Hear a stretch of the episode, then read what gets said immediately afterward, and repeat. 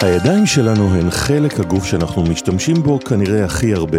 הן אה, בקדמת הגוף וחשופות, מה שגורם לשיעור הגבוה מאוד של פגיעות ובעיות בכף היד והאצבעות. למרות זאת, תחום אורתופדיית כף היד לא נלמד מספיק בבתי הספר לרפואה, ומרבית הרופאים לא מתמצאים כמעט כלל בתחום. אז אילו פציעות אופייניות לכל קבוצת גיל, איך בודקים את כף היד, מה הבדיקות שנדרשות ומה סימני האזהרה שדורשים טיפול דחוף. אתם מאזינים לאורטו איי-אל, פודקאסט האורתופדיה של הרי. שלום וברוכים הבאים לפודקאסט האורתופדיה של הארי.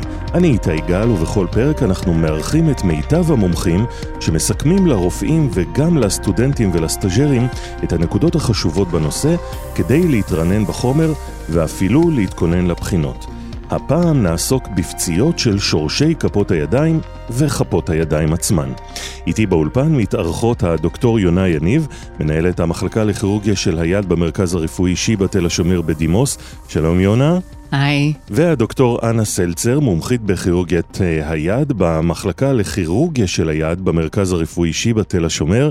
היי אנה. שלום יונה, שלום איתי. נתחיל אה, אולי בהגדרה, כשאנחנו אומרים פציעות של שורשי ידיים וכפות ידיים, מה נכלל בכותרת הזו?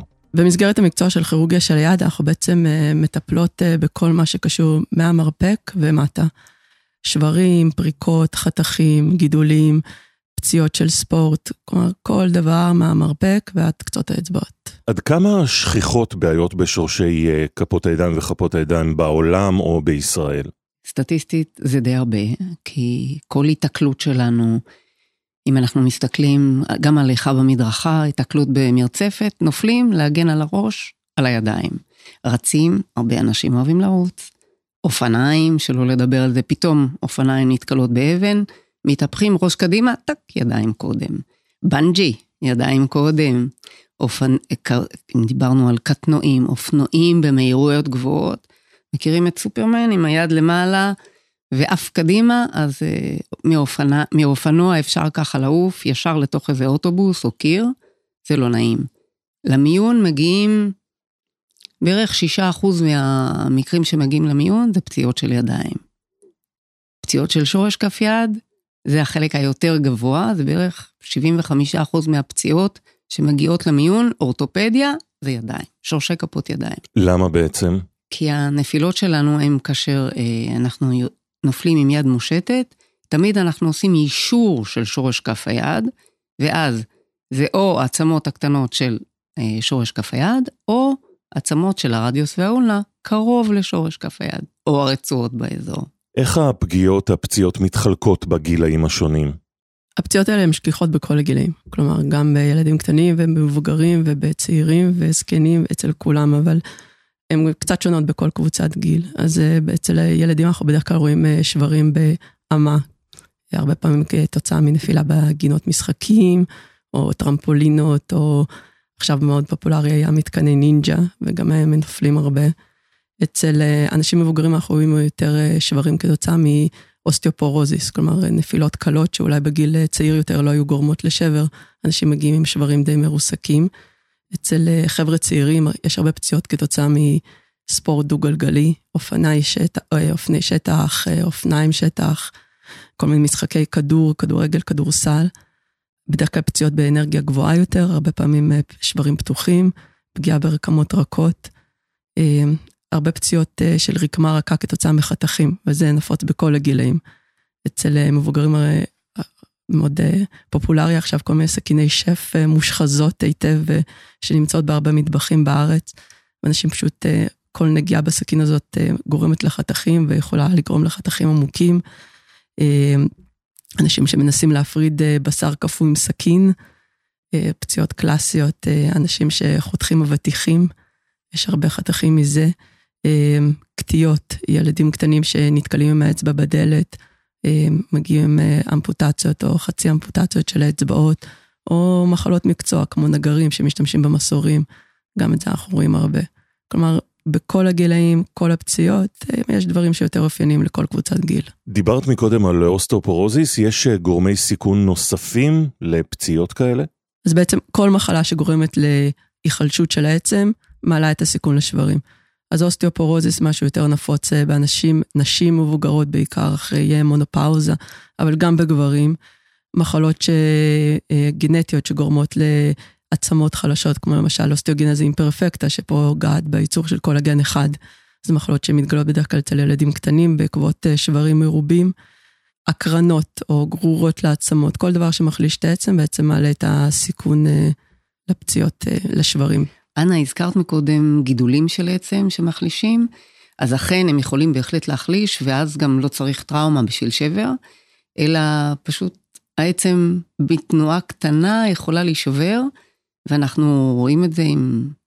רואים את העצם בצילום, שיש עליה נגע, אנחנו קוראים לזה שבר פתולוגי, כי זה שבר שנובע מגידול. לפעמים בשברים בעצמות ברגליים, כשהולכים, זה נגרם, נגרם שבר. בידיים יש לנו גידול מאוד מסוים שיכול לגרום לזה, שקוראים לו אנכונדרומה, והוא במקום ראשון. אחריו לפעמים באות גרורות, כי גידולים ביד הם פחות שכיחים מאיברים אחרים. אגב, אתן אה, נפצעות פחות בגלל המקצוע שלכן?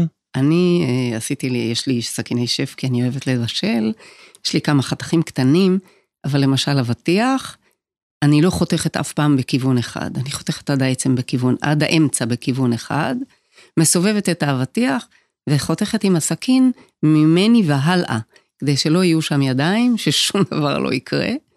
הנכדות שלי יודעות, יש בבית שלטים על הדלתות, לא שמים אצבעות על המשקופים, וכדי שהאצבעות לא ייקטעו בקצה, כמו שאנה אמרה מקודם. זה, זה מצחיק שאתה שואל את זה, כי מרוב כל הפציעות האלה שראיתי במיון, או שאנחנו מנתחות, אז אני כל כך strict עם הילדים שלי. קודם כל, אסור לסגור אצלי דלתות בבית. כלומר, הם, אין מצב שהם סוגרים דלת, וכשהם יוצאים מהאוטו, אני לא מרשה להם לסגור את הדלתות של המכונית.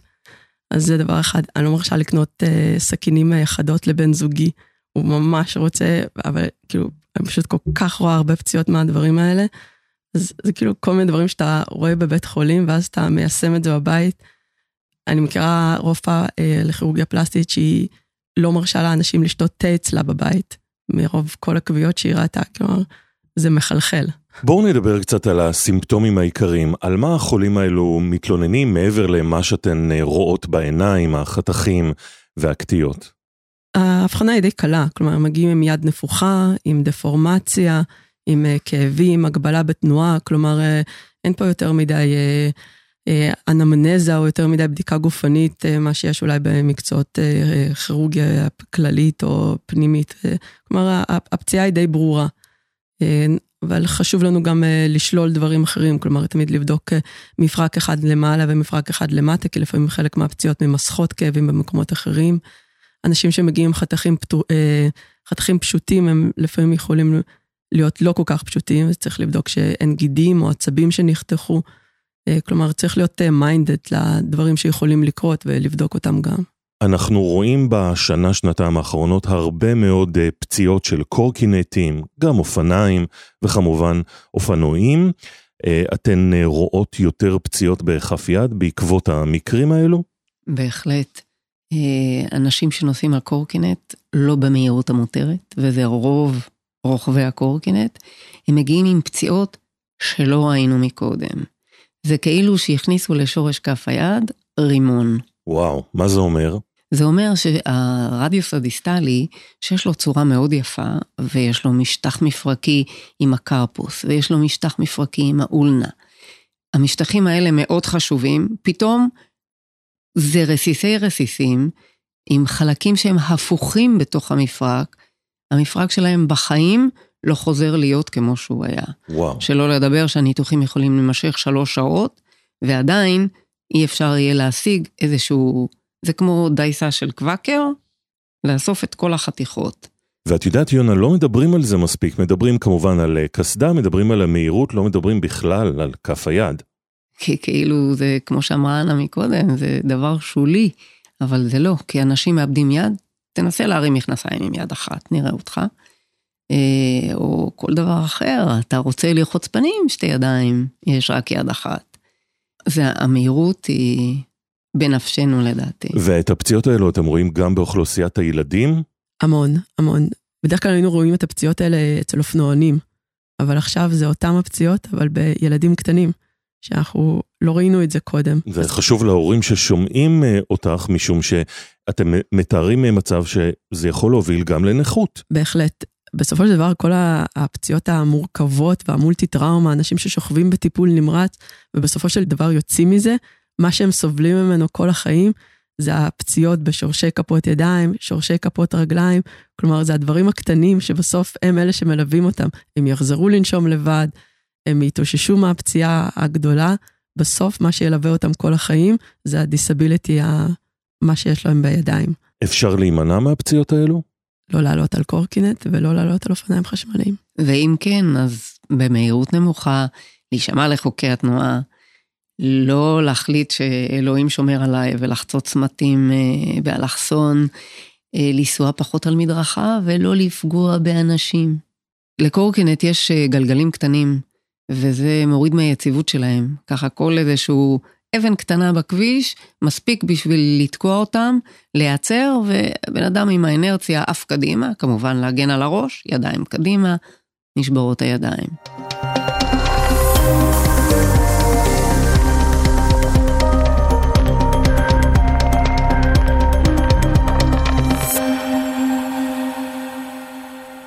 מה לגבי uh, האנמנזה? Uh, יש נקודות מסוימות uh, שחשובות לכן? יש בוודאי, חשוב לנו מאוד המנגנון של הפציעה, כי לפעמים זה לא רק שבר שעושה עיוות של היד, לפעמים זה שבר שבכלל לא רואים אותו, לפעמים זה קירה של רצועות שאנחנו לא רואים את זה מבחוץ, לפעמים אפילו כמעט ולא נפוח. ולכן צריך להיות מאוד מיינדד לאנמנזה הזאת, בדיוק איך קרו הדברים, איך נפלו, נורא חשוב לנו שאנשים כן יזכרו מה קרה, באיזה עמדה הייתה היד כשהם נפלו.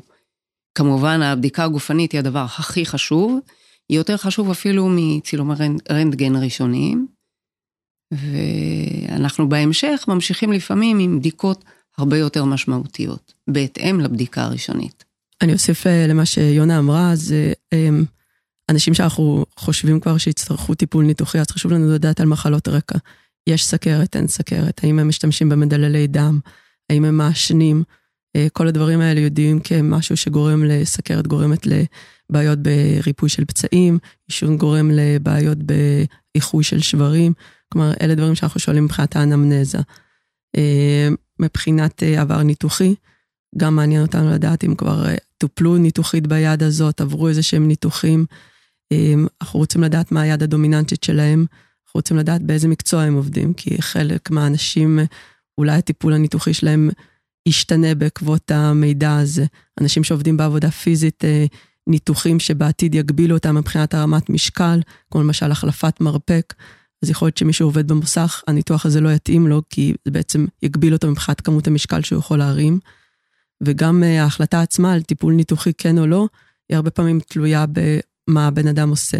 מישהו שהוא ספורטאי אה, מקצועי ורוצה לחזור לספורט כמה שיותר מהר וזאת הפרנסה שלו, אז יכול להיות שנציע לו ניתוח כדי לזרז את התהליך של הריפוי. מישהו אחר שהוא עובד הייטק ויושב במשרד ויכול להמשיך לעבוד גם עם גבס אה, בתקופ, לתקופה ארוכה, אז יכול להיות שנציע לו טיפול שמרני. זה, זה מבחינת האנמנזה וההיסטוריה. את אומרת אה, טיפול שמרני ואת מתכוונת למה? באורתופדיה זה פשוט, יש טיפול שמרני ויש טיפול ניתוחי. טיפול שמרני זה בעצם אה, גבס בדרך כלל או איזשהו קיבוע אחר, כלומר לחכות ולתת לשבר להתחבר לבד.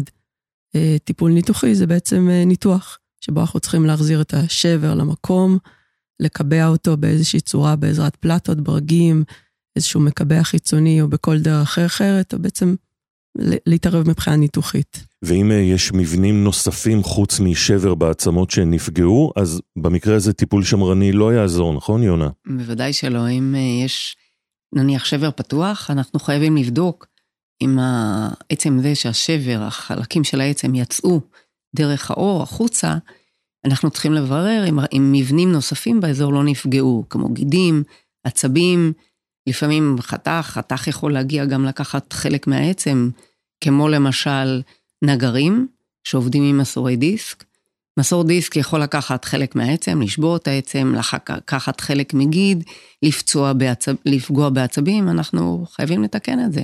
וזה רק בעזרת אה, ניתוח. איך נראית הבדיקה הגופנית של כף היד וגם כף יד אחרי פציעות? מה אתם אה, בודקים באופן מכוון בתלונות האלה? חשוב לנו מאוד לדעת בדיוק איפה כואב. כי אמנם שורש כף היד הוא דבר מאוד קטן, אבל יש שם הרבה מבנים. ואנחנו לפי המיקום המדויק של הכאב, יכולים פחות או יותר להניח איזה אה, פציעה. למשל, אה, האם אנחנו מדברים על אולי שבר בעצם מסוימת, או שאנחנו מדברים על קרע של רצועות, או שאנחנו מדברים בכלל על גידים. אם זה גידים, אנחנו בודקים כמובן תנועה. תנועה של שורש כף יד, תנועה של האצבעות. אנחנו בודקים תחושה, כי עצבים גדולים עוברים כאן, עוברים העצב המדיאני, העצב האולנרי. אנחנו חייבים לבדוק את התחושה בפיזור של כל, כל עצב בנפרד. ודבר נוסף שמאוד חשוב לנו, זה מה קורה עם כלי הדם. האם כלי הדם נפגעו? האם הם לא נפגעו? האם אספקת הדם לגפה תקינה? או שחסרה, ואז גם בזה צריך לטפל. יונה, אז אני רק אוסיף שגם אה, יש לנו הבחנה מבדלת, כלומר, גם כשאנחנו רואים איזשהו שבר פשוט, אז אה, עוד דברים יכולים אה, להיפגע, למשל שברים של הרדיוס הדיסטלי לפעמים גורמים לנפיחות ניכרת בשורש כף היד, ולוחצים על הצו המדיאני שעובר בתעלה הקרפלית. ומי שלא יודע את זה ולא יבדוק את זה, הוא בעצם יפספס תסמונת תעלה קרפלית, שאם לא תיפתח, תגרום לנזק עתידי למטופל. אז אנחנו גם צריכים לבדוק מבנים סמוכים. וכמובן גם, כמו שיונה אמרה, אה, רצועות וגידים שיכולים להיפגע בנוסף לפציעה שרואים בצילום רנטגן או משהו שהוא ברור לעין. אז הזכרת באמת את הרנטגן, איזו הדמיה נדרשת אה, לכף היד וגם לכף יד אחרי טראומה? במה אתם אה, משתמשים? אז אנחנו תמיד מתחילות מצילומי רנטגן. צילומי רנטגן הם בדרך כלל בשני מנחים, חלק מהמבנים דורשים יותר מנחים, למשל כמו חשד ב... לשבר בעצם הסקאפויד, אבל רנטגן זה הפצע, הבדיקה הכי פשוטה, הכי זמינה והכי זולה, ועם הכי פחות קרינה בעצם, ש, שאנחנו יכולות לקבל במיון. כלומר, אם מטופל מגיע לרופא משפחה, נגיד איפשהו במקום שכוח אל, הייתן ממליצות לשלוח לצילום כף יד בשני מנחים? זה תלוי מה, מה אזור הפגיעה. אם זה שורש כף היד, בדרך כלל עושים שני מנחים, PA ולטרל. אם זה כף יד, בדרך כלל עושים שלושה מנחים, PA, לטרל ואובליק. זה נקודות אה, קטנות שבדרך כלל רופאי משפחה פחות מודעים לזה, אה, ולכן אה, הרבה פעמים גם עושים צילומים בלא מספיק מנחים ולפעמים מפספסים שברים. אבל צילום זה משהו בסיסי שכדאי לעשות אותו. אם לא רואים שבר בצילום ועדיין יש חשד גבוה לשבר, מתקדמים לבדיקות נוספות, כמו CT או MRI. בדרך כלל CT, כי הבדיקה היא יותר זמינה, יותר זולה, והיא באמת אה, מגלה טוב מאוד אה, שברים אה, סמויים. זה בדרך כלל כבר עושים במסגרת של מיון או בית חולים, כי כמות הזמן שנדרשת לקבל CT בקופת חולים היא, היא די ארוכה. זה שאנחנו עושים במיון CT זה בסדר, אבל אפשר גם לעשות בקופות CT דחוף, בהחלט, וזה לא בעייתי. מה לגבי ילדים, אתן מעדיפות MRI בגלל הקרינה? לגבי MRI, אם זה ילד מאוד קטן שצריך MRI בהרדמה, אז בוודאי שאנחנו נשתדל שזה מה שהוא יעשה, בדחוף זה בעייתי. אבל אצל ילדים כל כך קטנים, הסיכוי שיהיה להם שבר שלא רואים אותו בצילום, הוא קטן. ואם אנחנו לא רואים את השבר בצילום, אז אם יש לו שבר, זה לא כל כך נורא. אצל ילדים קצת יותר גדולים, בני 10, 13, אז אה, אני תמיד אישית מעדיפה יותר את ה-CT, כי יותר קל לקבל CT דחוף, אבל uh, אני אשתדל שאם ההורה יכול להשיג MRI דחוף, זה עדיף. אבל uh, כעיקרון, אין לי, אני, אין לי העדפה לאחת משתי הבדיקות. ומה קורה במקרה שבאמת רואים שבר? מגיע מטופל לרופא המשפחה, שלח לצילום, ראו שבר, עד כמה דחוף להפנות אליכם? כי אה, זה לא פשוט למצוא תורים לכירורג כף יד, אז אה, מה רמת המיידיות? או שבינתיים הוא יכול פשוט אה, לקבע את האצבע, או להנחות אה, הנחיות שונות. במרפאה בקופת חולים, הרופא משפחה לא יודע לשים גבס, הוא לא יודע אם המנח הוא תקין. אם הוא יודע שיש שם שבר, הוא צריך לשלוח למיון. במיון יושב בדרך כלל איזשהו תורן אורתופד שהוא אמור לדעת מה לעשות. גם אם הוא לא יודע, אנחנו כולנו רואים את הצילום למחרת ואפשר לתקן את זה. זה לא משהו שעכשיו דחוף צריך לסדר את זה. זה בסדר, אפשר גם מחר, אפשר מחרתיים, אבל לא יותר מדי. שבר מתחבר. אצל ילדים קטנים הוא בוודאי מתחבר יותר מהר. לכן ילד, למשל, אם יש לו שבר שיש שם איזושהי תזוזה, אנחנו נרצה כמה שיותר מהר לסדר את זה בימים הראשונים. אצל בן אדם מבוגר, אנחנו יכולים לחכות גם שבועיים. אבל אה, לכן ילדים זה מאוד דחוף להגיע. אפשרות נוספת חוץ ממיון זה לשלוח למוקדים. חלק מהקופות מפעילות אה, מוקדי חירום, שבדרך כלל מי שיושב שם זה אורתופד אה, או אורתופד מומחה או מתמחה באורתופדיה, שיודעים מה לעשות עם השברים האלה, ובמידת הצורך גם יודעים לשלוח למיון. יתרון נוסף בלשלוח למיון זה שברגע שהחולה מגיע למיון והוא אכן צריך איזושהי התערבות מעבר להתערבות הבסיסית במיון והקיבוע, הוא מופנה למרפאת כף יד, ואז התור מתקצר, הוא יגיע למרפאת כף יד תוך שבוע, וזה לא התורים האלקטיביים שאנחנו מדברים עליהם ברגע שיש אה, דברים לא דחופים. כלומר, זה נכון שלוקח הרבה זמן להגיע למומחה כף יד, אבל ברגע שזה טראומה וזה משהו דחוף, התור דרך המיון מתקצר מאוד. אז דיברתם על צילום, דיברתם על הפניה למיון, מה בינתיים רופא המשפחה יכול אה, לתת למטופל? האם לקבע את המקום? האם יש אה, תרופות לשיכוך כאבים? מה הוא יכול לעשות עד לתור אליכם או עד ההגעה למיון? השיכוך כאבים זה תמיד מצוין. זה מצחיק, אני רואה הרבה מטופלים שמגיעים והם לא לוקחים משככי כאבים בכדי לא למסך את הכאב. כלומר, אם יש שבר, האופטלגין או אקמול זה לא מה שימסך את הכאב. כלומר, אין שום בעיה לתת משככי כאבים, אין שום סיבה לסבול. אפשר כמובן לקבע את המקום בצורה ראשונית אה, על ידי סעד או גבס או כל דבר אחר שיעזור למטופל להעביר את השעות הראשונות עד שהוא נבדק על ידי אה, רופא במיון או במוקד. אה, אם יש חתך, לשטוף ולחבוש אותו בצורה כמה שיותר סטרילית, עוד פעם עד שהוא ייבדק על ידי רופא שידע מה לעשות איתו. כלומר, הטיפול הראשוני צריך להיות קיבוע, חבישה, משככי כאבים, ולשלוח למקום שידע לטפל בזה. ממה הם צריכים להיזהר? יש פעולות שהם אה, צריכים אה, להימנע מהן? בעיקרון אם זה כבר שבור אז זה שבור. לרוב אה, מאוד קשה להחמיר את המצב. אז זה לא כמו שבר בעמוד שדרה, שצריך להיזהר מלא להזיז את המטופל, או שאתה יכול לגרום לו נזק יותר גדול. פשוט לקבע באותה עמדה אפילו על ידי איזשהו סד זמני ו... ולשלוח למיון. אנה, אני רוצה להוסיף על חתכים. אנחנו רואים הרבה אנשים שמגיעים עם חתכים למיון, שיש בפנים קפה שחור וכורכום, כאילו כדי לעצור את הדם, אבל זה בעצם מלכלך, זה מוסיף המון חיידקים, וזה מוסיף לנו עבודה וזיהום למטופל. אז בבקשה, להשתדל לא. לרחוץ, כמו שאנה אמרה קודם, לרחוץ, לחבוש עם משהו, אפילו לפעמים משהו לוחץ, כדי לעצור את הדם ולהגיע. אני אוסיף על מה שיונה אומרת, אם ככה אנחנו מדברים על חתכים, רצו להגיע כמה שיותר מוקדם. כי חתכים שמגיעים אחרי 6-7 שעות, הם כבר לא ייתפרו. כי אנחנו יוצאים מנקודת הנחה שהם היו פתוחים יותר מדי זמן, ונכנס זיהום, וכבר אסור לך לתפור את החתך. אז אה, זה מקרה שכדאי לא לחכות איתו. עוד פציעה שלא דיברנו עליה זה נשיכות. נשיכות של כלבים, של חתולים, של שריטות של חתולים. לרחוץ היטב, אם אפשר לחטא אפילו עם אה, נוזל חיטוי זה מצוין, ולהגיע למיון.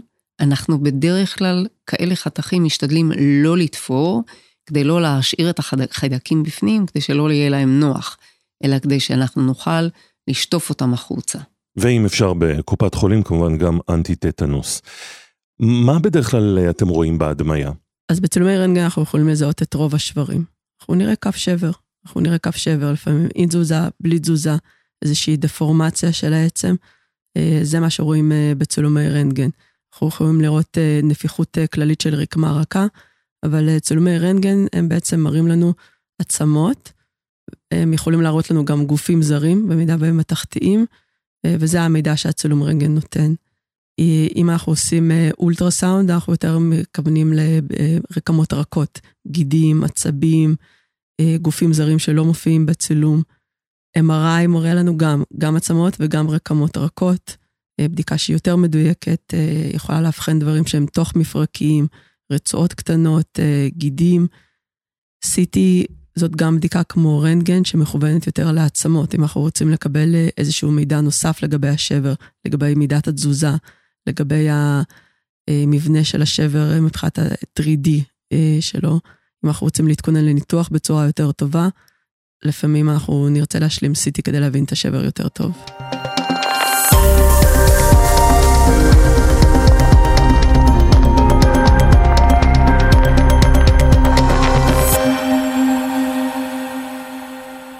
בואו נדבר על האופציות הטיפוליות, מה יש לכם אה, להציע למטופלים. הדבר הכי בסיסי, הטיפול הכי בסיסי זה גבס. בעצם לקבע את האיבר שיש בו שבר. אז לגבס יש שני תפקידים. אחד, להיות מקבע חיצוני כדי שהשבר לא יזוז, והדבר השני זה בעצם, הוא אנלגטיקה. זה כדי שלא יכאב, כי אם השבר לא זז, זה פחות כואב. ואנשים באמת מציינים שברגע ששמים גבס, הכאב יורד ברמה שלו, זה לא שהוא נעלם, אבל הוא יורד ברמה. אנחנו שמים גבס כדי לשמר עמדה של שבר שכבר אנחנו עשינו ניסיון לשחזר אותו סגור, זאת אומרת לא בניתוח, אלא במשיכה, בלעקם את היד לכל מיני כיוונים.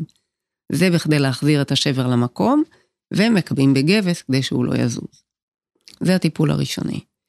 אם השבר יזוז בתוך הגבס, או שלא, אי אפשר יהיה מראש לעשות את ההחזרה הסגורה, אנחנו ממליצים על ניתוח.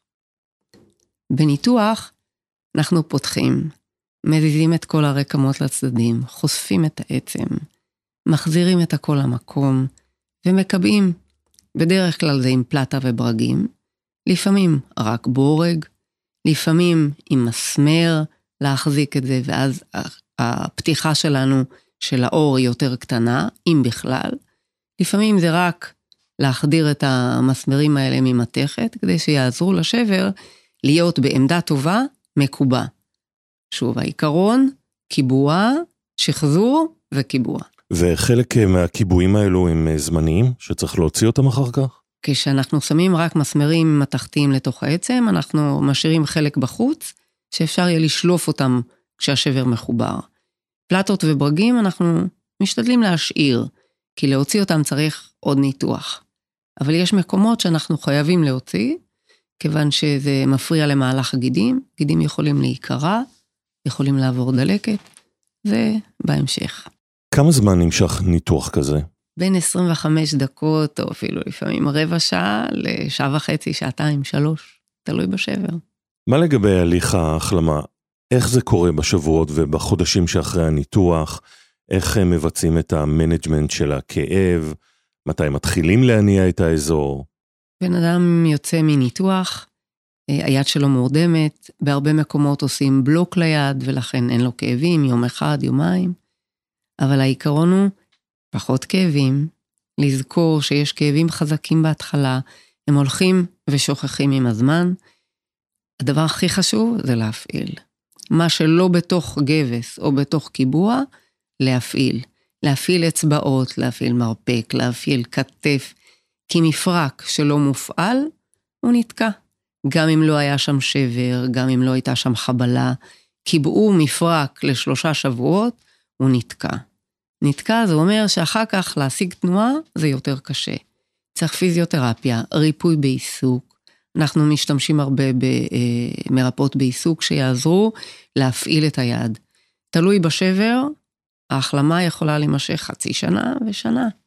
זה לא אומר שכל הזמן הזה אנשים יהיו מוגבלים, אלא שכל הזמן הם ישיגו עוד קצת ועוד קצת. אבל צלקות עובדות במשך חצי שנה, שנה, וכל הזמן הזה יש לנו צ'אנס לקבל טווחים יותר גדולים של המפרקים. והפיזיותרפיה שצריך לעשות, היא צריכה להיעשות ברמה יומיומית או פעם בשבוע, יש תדירות? בהתחלה, אחרי הניתוח, התדירות היא יותר גבוהה. כדי להשיג כמה שיותר מהר, לנצח את הצלקות ולהשיג כמה שיותר טווחים. בהמשך אפשר לראות, תלוי כמובן גם בשיתוף פעולה של המטופל, כמה פעמים בשבוע, פעם בשבוע, אחר כך אפשר לעשות הפסקות, מודדים טווחים לפני הפסקה, אחרי הפסקה של שבועיים, לראות האם אפשר להפסיק את הטיפולים. מה ההמלצות שלכם לגבי החזרה לשגרה, פעולות יומיומיות בבית, ספורט? אחרי הניתוח, אה, לפעמים אנחנו מאפשרים למטופל אה, להפעיל את היד מיידית, ולפעמים אנחנו מקבעים אותו בגבס למשך שבועיים, שלושה. תלוי בכמה השבר יציב וניתן להפעלה מיידית. אחרי שבועיים שאנחנו מורידים את הגבס, מורידים את התפרים, אפשר לחזור לפעילות יומיומית. כלומר, פעילות בבית, במשרד. לגבי חזרה לספורט, אנחנו בדרך כלל מחכים יותר. אה, ברגע שהשבר מחובר אה, יותר ואנחנו פחות אה, מפחדות מזה שהוא יישבר שוב, אפשר להתחיל לחזור לפעילות ספורטיבית. הפעילות הספורטיבית שאפשר לחזור אליה בהתחלה זה פעילות שהיא לא contact sport, כלומר ריצה, כוח מבוקר, פעילות שהיא יותר contact או משחקי כדור, אנחנו מעדיפות להחזיר רק אחרי חודשיים, שלושה, כשאנחנו בטוחות שהשבר מחובר לחלוטין אם אותו מטופל יקבל מכה נוספת, בעצם לא יגרום לעצמו לשבר נוסף. אנחנו אוטוטו מתקרבים לסיום, אבל אי אפשר שלא לדבר על כך שבעצם פה באולפן שלנו בהארי, אה, יש לנו רגע די נדיר שבו שתי אורתופדיות ועוד אורתופדיות כף יד נוכחות כאן, זה לא מראה כל כך שכיח, נכון יונה? אה, עכשיו יותר שכיח מפעם. אה, כשאני התחלתי התמחות באורתופדיה, הייתי, זה היה נדיר. אני הייתי, היו עוד כמה שהיו יותר מבוגרות ממני. אה, כשאנה התחילה להיות אורתופדית, היו כבר קצת יותר, עדיין לא מספיק, אה, וגם היום אני חושבת שאין מספיק. כולם מפחדים מהמקצוע, אבל שתינו לא גדולות. את, אנה, מרגישה אופן נדיר? אני עשיתי התמחות שלי בתל השומר, אה, היינו בערך 18 אה, מתמחים, ואני הייתי הבת היחידה. עכשיו המצב אה, לא שונה בהרבה. אני חושבת שהאורתופדיה זה המעוז האחרון שעדיין לא נכבש על ידי נשים. למה? תשובה מסובכת, אני מניחה. מקצוע שנחשב יותר פיזי, יותר מאתגר מבחינה גופנית, יותר תחרותי. אני חושבת שזה גם בגלל שהרבה נשים לא הולכות לזה. וגם בגלל שגם כשהן הולכות לזה, חלק אה, מחליטות לוותר. אני חושבת שאורתופדיה זה מקצוע שולייתי. אתה צריך מישהו שיוביל אותך ויטפח אותך וילמד אותך. ואנשים אה, נוטים אה, לאמץ מתמחים שדומים להם. וברגע שרוב המומחים הם גברים, הם מזדהים יותר הם מתמחים שהם גברים, ונוטים לטפח אותם יותר. ובנות שמגיעות למקצוע, הן צריכות להוכיח את עצמן יותר, וזה הופך את זה ליותר קשה. זהו, הגענו לסיום הפרק. יש לכם אה, מסר לרופאים, למתמחים או למומחים שנתקלים אה, במטופל עם אה, פציעות בשורשי כפות הידיים ובכפות הידיים? אני רוצה להדגיש דבר מאוד חשוב. אם מטופל שנפל, ואתה חושד באיזשהו שבר שיש לו, נניח שבר בעצם הסירה, לא רואים את השבר, לא בצילום, גם לא ב-CT אחר כך. ועדיין, אחרי חודש וחודשיים, הוא מתעקש שיש לו כאבים באותו המקום, אני מבקשת להפנות לכירוג של ידיים, ולא להשאיר אותו בגבס כי כואב לו, כי כבר ראינו מקרים של גבס של שלושה חודשים וחצי שנה על קרע רצועתי שלא ניתן לתיקון בגבס. צריך ניתוח לתקן את זה. וזה נורא חשוב, כי אם הם מגיעים אחרי חצי שנה שהם היו בגבס, אחד, המפרק לא יזוז, דיברנו על זה, המפרק תקוע כי הוא בגבס, ודבר שני, אנחנו כבר, כנראה כבר לא נצליח לשחזר את הרצועה כמו שצריך. הרבה רופאים בקהילה בעצם מזלזלים בפציעות של אה, כף יד או אצבעות, ואומרים, אוקיי, זה משהו קטן, רק באצבע, רק בכף יד, זה יעבור לך. ו... כל פציעה קטנה באצבע או בכף יד, אצל בן אדם שהוא צעיר ובריא ומשתמש בידיים בצורה יומיומית להרבה מאוד פעולות, כל דיסביליטי קטן מאוד מאוד מפריע, והרבה פציעות מתפספסות ולא זוכות לטיפול מלא, ולאחר מכן גורמות להגבלה בתנועה של המפרקים, ו- ובעצם לפציעה שמלווה את המטופל כל החיים ומפריעה לו. וגם חתכים אה, קטנים שיכולים אה, לראות אה, תמימים לכאורה בהתחלה, יכולים אה, לערב אה, עצבים וגידים, וברגע שיש לך חשד שיש פה משהו מעבר לכלום, להפנות לאורתופדית אה, כף יד, לכירורגית כף יד, לכירורג כף יד, ו- ולסיים את הטיפול ולברר את הדבר עד הסוף. כלומר, לא, לא לפתור את המטופל ב"זה יעבור לך, אבל זה יהיה בסדר". ברגע שיש ספק, אין ספק. ועם ההמלצות החשובות האלה, נגיד תודה רבה לכן, הדוקטור יונה יניב ודוקטור אנה סלצר, על uh, שהתארחתם באולפן הארי, לנו היה מאוד מאוד מעניין, ואנחנו מזמינים אתכם להאזין לכל הפודקאסטים הרפואיים שלנו בהארי, ויש לכם כבר מבחר גדול מאוד של פרקים מוכנים להאזנה בהתמחויות שונות בכל אפליקציות הפודקאסטים.